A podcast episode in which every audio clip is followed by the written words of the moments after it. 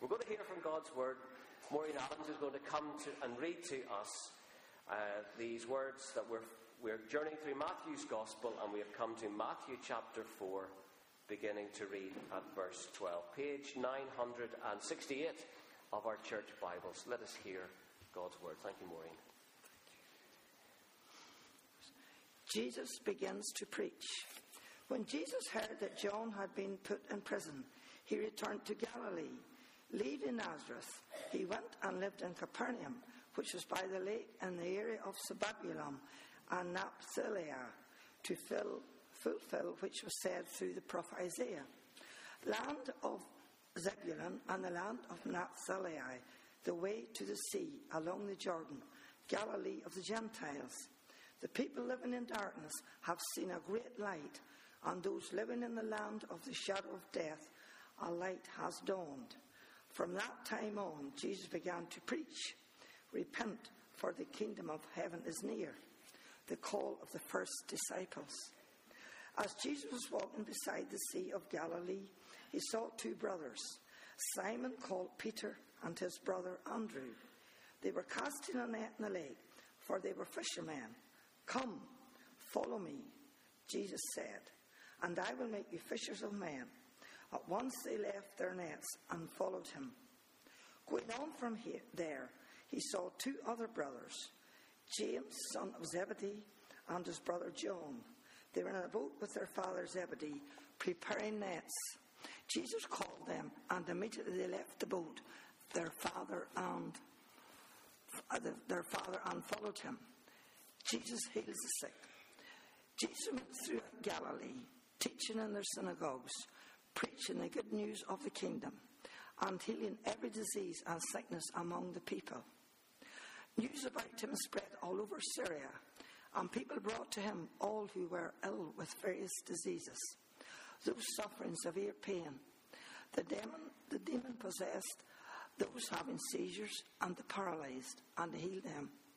Large crowds from Galilee, the Decapolis, Jerusalem, Judea, and the region across Jordan followed him. Amen. Please keep your Bibles open if you have to follow these thoughts this morning as we have read God's word from Matthew chapter 4. Page 968, where Jesus begins his ministry as King of God's kingdom. So we have been journeying since just before Christmas with Matthew's Gospel, and we allowed Matthew's story to begin with Jesus coming into our world and the, the wise men, the magi coming, and then we have we've kept going. And we had his baptism last week in the desert, and his victory over and his word Satan, and as we discover later in a parable, Jesus um, has bound the strong man of the world so he can now plunder his possessions. That he's come for your heart and my heart and our lives, and he's come to bring us hope, and he's bound the one that holds us. And so he begins his ministry now of plundering the world back to God, of, of claiming it for himself. There's two really important phrases that you read here. When Jesus begins his ministry, Matthew summarizes it in these words Repent, for the kingdom of heaven is near. That everything that Jesus is doing and saying is about the kingdom of heaven. And then, as he walks along the shores of Lake Galilee, an ordinary day, he meets these two sets of fishermen, four people, and he says to them, Come, follow me, and I will make you fishers of men. What I hope that I we understand this morning is the connection between these two phrases. That everything that Jesus is about is about the kingdom of heaven. So when he says to these fishermen, as he says to us in our lives, Come, follow me, and I will make you fishers of men, it is about us in the kingdom. It is about us repenting and turning to the kingdom. Remember, I said that repentance is not so much feeling sorry uh, for your sin. Oh, I'm such a terrible person. I, have messed up my life. Lord, forgive me. It's much more than that. It's turning away from yourself and turning to face God and His ways. And so it's a turning away from the kingdom of this world and our own kingdoms to face and to embrace and to, to follow God's kingdom and all that it represents. So repentance is much a turning around and a turning to face the kingdom of heaven. And everything that Jesus is teaching and, and telling us about is about the kingdom of heaven. And so every parable, almost every parable, begins the kingdom of heaven is like a, a king who went on a journey, a mustard seed that's planted in the ground, uh, a pearl that is of great price. Um, every parable is helping us understand what God's kingdom is like. How does it come? What does it mean to live in it? And so keep our ears open as we begin to fill out the details about what it means for us to live in the kingdom here and now. But what does repenting and turning to the kingdom of heaven look like? So when Jesus says to these fishermen, Come, follow me, and I will make you fishers of men, we are given here, in these words that we read today, a, a way of understanding what it means to repent, uh, to follow Jesus, because the kingdom of heaven is near. And so I have three points to share with you this morning that you might remember. It's about allegiance to his person, it's about abandonment to his will, and it's about acceptance of his mission. They kind of sound, sound a bit boring, not very exciting, but I, can I tell you how, I want to hope that you'll see just how transforming and joyful these three points are for those who committed their way to him. So, first of all, allegiance to his person. Jesus says to these disciples, Come, follow me. Doesn't sound very revolutionary, but it's so revolutionary for those who lived in the ancient world. You see, for rabbis, the rabbinical tradition, uh, for those who were teachers uh, of God's law and who made that their profession, disciples would seek them out. They wouldn't go looking for disciples, disciples would come to them. Jesus breaks the mold. We haven't read about anyone else doing this, of going out and saying to disciples, You come and follow me. Because it was always the reverse. But Jesus goes out and he meets people and he invites them to come and be a part of what he's doing. And so he comes to these uh, people and finds them and calls them to be his disciples. And what does he say? He says, Come and learn some good ethics from me. I'll teach you the Ten Commandments. You'll learn wisdom for life.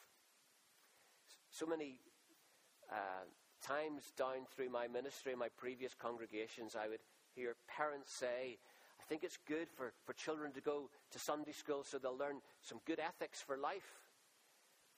But that's not what we are about. We're not about giving fundamentally good ethics. Ethics is an overflow of something else.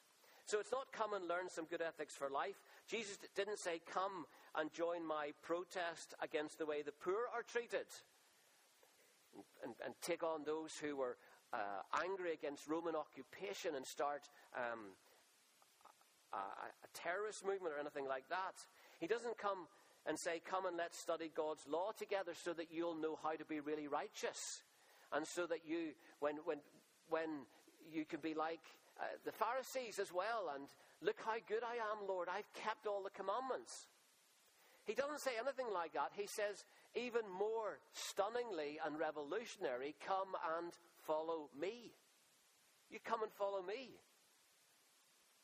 I want your allegiance to be with the person that I am. Nobody said, Look at me. They said, Look at God, look at His law. But nobody had ever said, as a rabbi before, Come and follow me. Now, it would seem that these fishermen already knew Jesus. He was not some stranger who walked up to them on the, the, the Lake Galilee in that day and said, Come and follow me, and, and suddenly they, they heard a voice or whatever. It seems that they already knew him. Matthew, Mark, and Luke uh, are three similar Gospels, John is quite different. And sometimes uh, there's a bit of a difference in how we piece together Jesus' life because they are writing not history necessarily the way that we would think of it, um, but they're kind of writing theological history. They're taking stories from Jesus' life and they're trying to, to use those stories to, to show what kind of a person he is. And sometimes they might just change the order slightly to, to make a point. But it seems that if you try and bring John's gospel into this, they have already known Jesus for several months. There's already been an attraction to Jesus as they've heard him speak somewhere else, as they've seen him do other things. There's already an amazement in their hearts about who he is. There's a joy in them that they that he is someone special, that he is not like others, that God's spirit is upon him. And part of the clue is that in verse 12 we read, When Jesus heard that John had been put in prison, he returned to Galilee. Now, we know that Jesus had probably been ministering several months, according to John's Gospel and others, before John went into prison. So, w- verse 12, when Jesus heard that John had been put in prison, he returned to Galilee. And then, several months later, is the next verse. Leaving Nazareth, he went and lived in Capernaum, which was by the lake in the area of Zebulun and Naphtali. And then he goes out and calls his disciples. When John the Baptist was doing his ministry, Andrew, this fisherman who we're out to read about, was already a disciple of John the Baptist. And so when Jesus is baptized, he hears the Baptist saying about Jesus, he's the one that you should follow. And Andrew starts to follow Jesus. And then Andrew brings his brother Peter to meet Jesus. And they, in John's Gospel, are at the come and see stage. And when Jesus says, Come and see where I'm living, come and see, but you'll see greater things than these. And then these followers, Andrew, Peter, John, perhaps James, were the one who were at the wedding in Cana, where they observed the miracle of Jesus changing water into wine and believed in Jesus. And they're more, most likely part of that discipleship that were around when Jesus was baptizing in the wilderness while John the Baptist was baptizing down in the river Jordan. But now John the Baptist has been put in prison and his ministry has come to an end because Jesus knows that he has prepared the way and he's done his job. He's been put in prison. And now that he's been put in prison, it seems that Jesus now comes forward and starts to take on center stage. And then his message becomes clearer repent, for the kingdom of God is near. And so when he comes to these disciples uh, as they're out fishing, mending their nets, preparing for their next day's fishing on the shores the, of Lake Galilee, and he says to them, Come and follow me, because I'm going to make you fishers of men. He is calling them to a stronger allegiance to his ministry. Before that, they have followed him in between fishing. They've gone to, they've hung around him. They've attached themselves to him as other uh, rabbis, uh, disciples would have do if they're looking for a rabbi. But now Jesus has come and sought them out where they are at, and he calls them. And he says, Come, and I want you to follow me now. But your allegiance to me, because I'm going to make you fishers of men. It's all about Jesus and what he is doing. They're going to watch him. They're going to be around and discuss him before he, and for another year before he actually asks him to, them to do anything. They're just going to watch him because he's the king and he's the Messiah amongst us. It's all about allegiance to him. Secondly, part of this story shows that they must abandon themselves to his will if their allegiance is to his person. So he calls them, Come and follow me. And at once they left their nets, one group and the other group, Immediately they left their nets and followed him. And what they're leaving behind is fishing as their primary occupation, because now they will be fishing for human souls.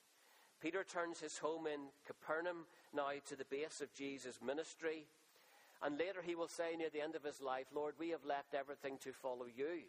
But not every disciple left their occupation to follow Jesus. So we read about Jesus, Joseph of Arimathea, who still retained his position in society, his wealth.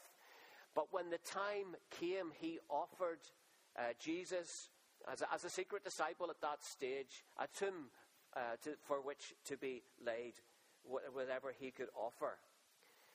So they didn't all leave their professions, but they all abandoned them, their will to his will because of their allegiance to him.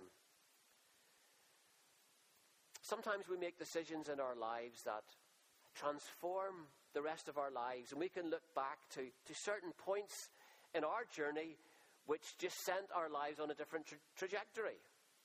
Um, and a lot of it, I suppose, is that job interview where you were given the job that got you into a particular line of work from which you spent the rest of your life on. And as you go back, it, it could have been something else. I remember when I was leaving school, I didn't know what was next. I, would thought about the electricity board. Somebody had said that to me about something else. I thought about teaching. And any one of those directions could have brought my life in a different direction. The, the person you marry, when you met them for the first time, um, and any other experiences that you had that, that have transformed the decisions that you have made from that point onward. So here are these fishermen. And Jesus says, Come and follow me, and I will make you fishers of men. And little did they realize the implications of what that following would entail.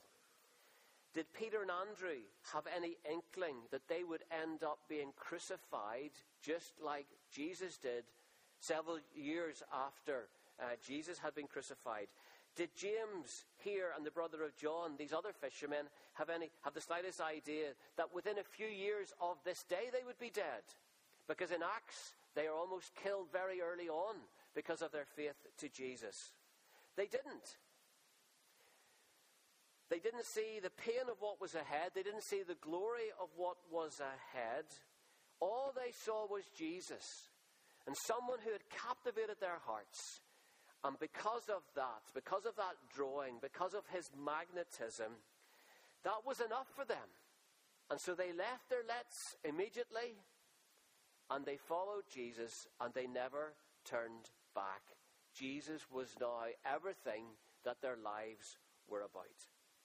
And this is what the gospel, the good news of Jesus, is about. Jesus is the King, God's King in the world. God is now ruling in this world, in his kingdom, through Jesus. And those that align themselves around him come under the, the power and the influence and the atmosphere of God's rule now in the world. And that's what the good news is about. So often, uh, people look at others and they, they wonder why did this person give up a promising career to become a preacher or a minister? Why did that person re, abandon gifts as a singer in order to become a missionary? Uh, why did this person become a teacher, a, a prison governor? Why do Christians in millions of other walks of life give up lifestyles and practices that look attractive and lucrative to others so that they can maintain honesty, integrity, faith, hope, and love? And the answer is always because of Jesus, because of Himself, His personality, His personality, His lordship, His, his Savior, His uniqueness, that He is the way, the truth, uh, and the life, that there is no other like Him. We follow Him as His disciples because He alone has the words of eternal life. But this is joy, being part of His uh, kingdom. And I'm starting to think of one way to, small way to organ, uh, to think about this, and as was catching up with match of the day, and for some of you it's been not a very good weekend, and for others you it's been quite a joyful weekend, depending on where your allegiance lies. But imagine a, a little player from Ballymoney United, and one of the big Premier managers comes and says, "I want you to be in my team." And they might say, "But I'm, I'm not that good. Doesn't matter. Come and follow me, and I will make you." into an astounding player. Think of the joy and the excitement and the humility that somebody as great as some of these Premier League managers would choose me from this little part of the world to be in their great, fantastic team. Can you, in a sense, imagine when Jesus, after they've seen all he's been doing, changing water into wine and other things, meets them and says, You've been following me, but I'm choosing you. You are going to be my disciples. I've picked you out. Come and follow me, and I'm going to make you fishers of men. What joy, what amazement, what excitement that they are included in that.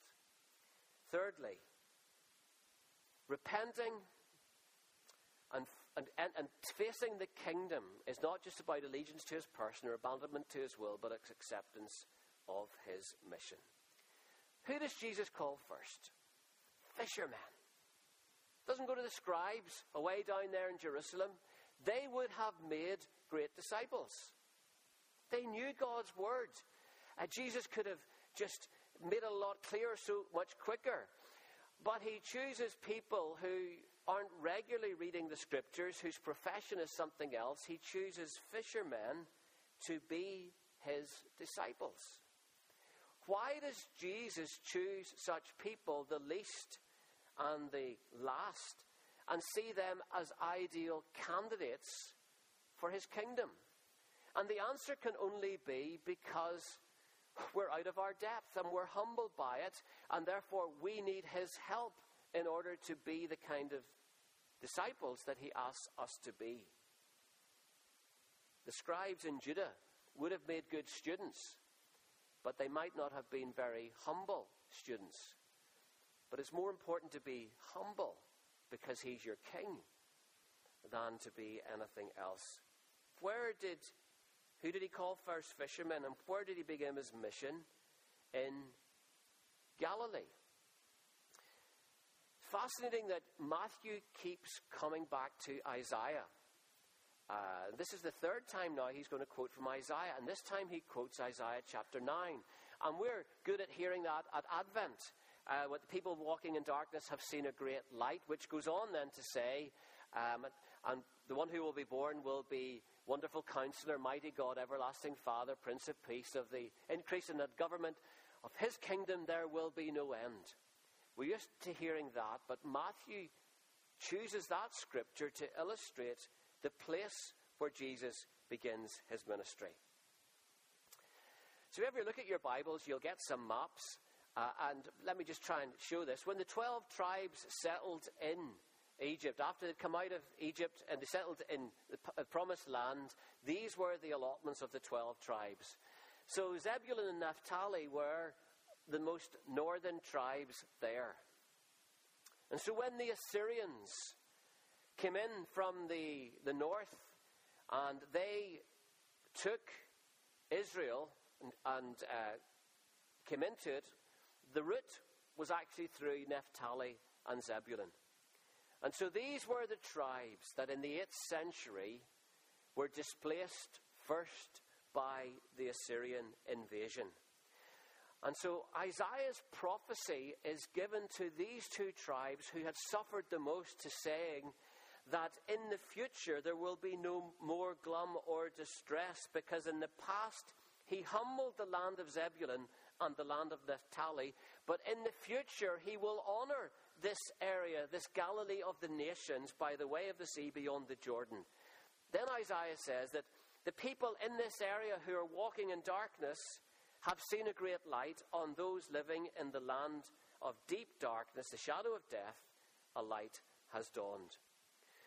So, 700 years later, with successive world empires taking this country, the, border, the borders, the ancient borders have gone. Um, and now, as the Romans do it, this area, in this area, is now Galilee, by the Sea of Galilee. But it includes these ancient tribal districts of Zebulun and Naphtali. Nazareth is in the old tribal territory of Zebulun, and Capernaum is in the old tribal territory of Naphtali. So, why quote this? Jesus is starting his ministry in Galilee because he is demonstrating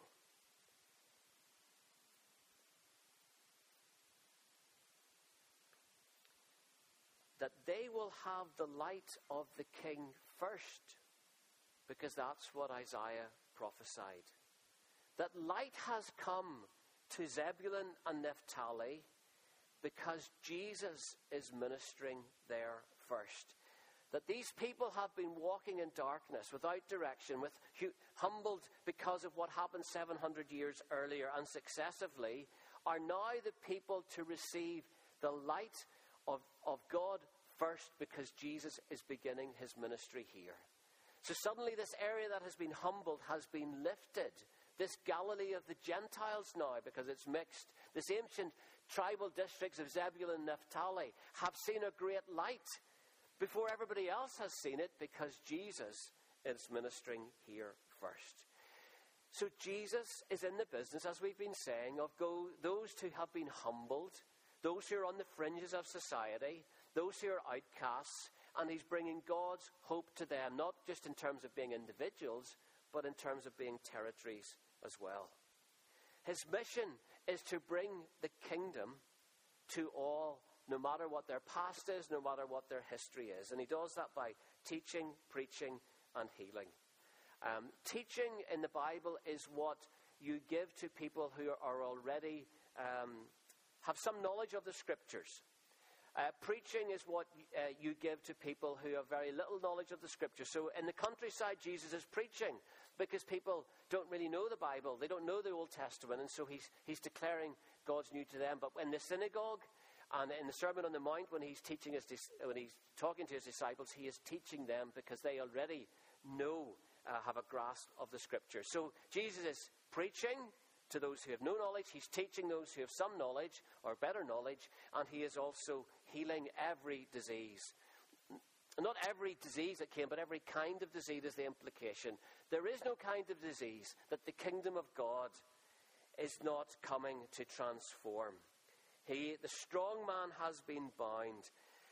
God's rule is coming into the world, and his Jesus healings demonstrate God's transforming power over everything. And the, and the response is amazing. That um, you'll see that even in this past uh, area, the Decapolis to the right was a very Gentile area. Was the, the area of the ten cities, Decapolis, ten cities. People came from all those regions up to Galilee. Such was the fame uh, uh, uh of Jesus spreading because of what he was doing. Is this the same Jesus that we worship today? Have we watered down his message of the kingdom and him as a king? Have we come to the conclusion that he's kind of like a constitutional monarch? He's not truly uh, the, the king of all kings with all God's authority in him, but he is a kind of a limited power, a constitutional monarch like our queen might have. Or is he a king? Is he the king? Is he God's king who tells us and gives us everything that we need in life? And if he's not that kind of king in our lives, what are we left with? Too many people think that they know what is best for their lives, and they virtually tell God what he can do for them if, he if, they, if he would let them. There's no allegiance to his person alone. There's no abandonment of our wills to His will. There's no acceptance of what His mission is about. That when Jesus says, Come and follow me, subconsciously we're saying, Well, here are my terms if you're going to be my king.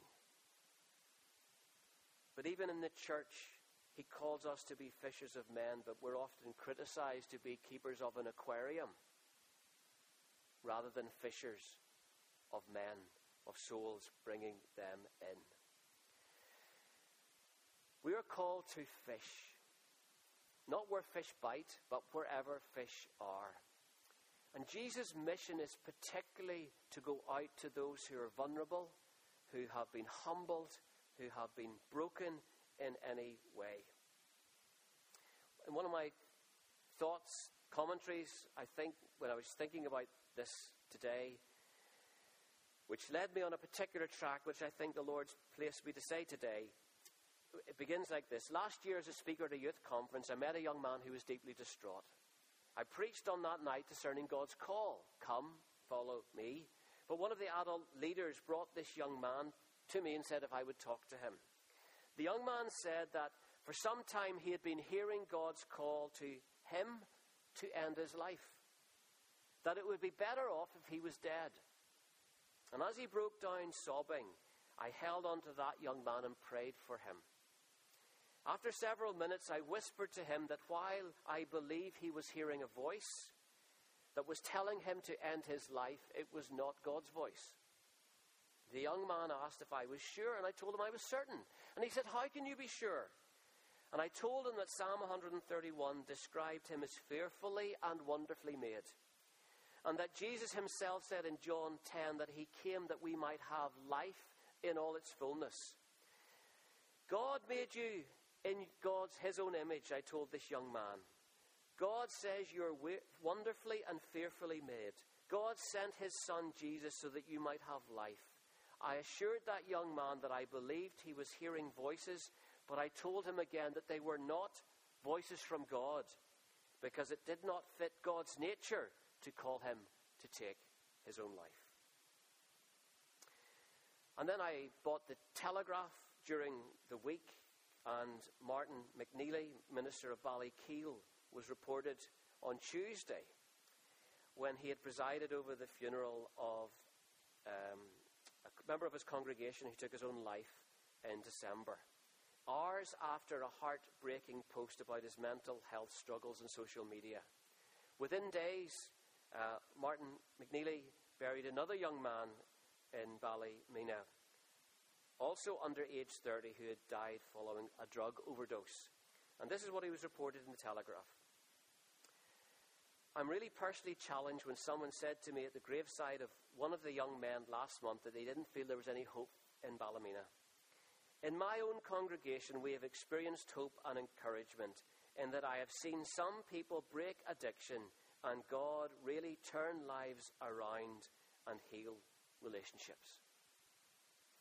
Malachi O'Doherty, in his opinion, um, also shares what arose from a journalist friend, Alison Morrison, who had lost a friend. When someone asked her and her family how many suicides they knew of, they came up with the figure of 30. And Malachi O'Doherty said, A few years ago I was in Cookstown, and one man a few years ago and told me that 10 of his friends had killed themselves. I considered not broadcasting it because it seemed hardly believable. And this is what Malachi O'Doherty wrote in the Telegraph Committing yourself to death is the biggest commitment you can make. You can't change your mind about it afterwards. If you kill yourself at 20, you're throwing away a likely 60 years of your life, and you've no conception of what that might entail. And by not existing anymore, you have no sense of the devastation left behind, the hurt, the guilt inflicted on family and friends, the appalling confusion and horror. When Jesus starts his ministry, repent for the kingdom of God is near. He's saying God is coming because God is in the business of committing himself to life. New life, hope in a world, hope through hard times, God's healing presence, God's kingship and his love and his grace and his forgiveness. And so I challenge parents to commit yourself and to your family to the experience of the worship of God as something that is more important than anything else that you can bring your children up in. Because it's in worship and as they hear God's word that you allow God to speak to them and to encourage them and to remind them that they are valuable and they are fearfully and wonderfully made. The suicides, the self harming, the self sexual promiscuity, the hidden chat rooms to escape, the pornography, all these voices telling young people and everyone that their worth is found here or over here. And Jesus has come to say, Your worth has come because I am your king, and I have come to show that your worth is only in God Himself. And I've come to call you to follow me so that you will know your true worth as God's child. So don't take that Jesus' death and worth for them away from us or our, or our children uh, because you've had a busy week or you need a walk or they need to do homework or, or something else or, or they just need a rest because school was too much. This should be fundamental to the rhythm of our life and our family's life and our community life Sunday by Sunday. God's good reign has come. His glorious presence has broken into our world in Jesus. His powerful touch is available to be with us through the darkest moments of our lives. And He's interested in those darkest moments, just like Naphtali and Zabulon were humbled many years ago. And people turn to Him and say, Lord, I follow you. There's no one else to turn to. I give my allegiance to you. I abandon my will to your will because that's the best for my lives. I accept your mission as my mission because that is the greatest journey that we could be a part of.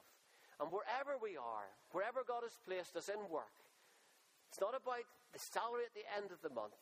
It's about witnessing to the love and the grace and the lordship of Jesus that is broken into this world through Jesus. And later, from next week, we go on to the Sermon on the Mount. We begin to discover what are the ethics of living in this kingdom. But for now, hear these words about allegiance, about abandonment and acceptance. Not as something heavy on you, but as something liberating and joyful and healing for your life.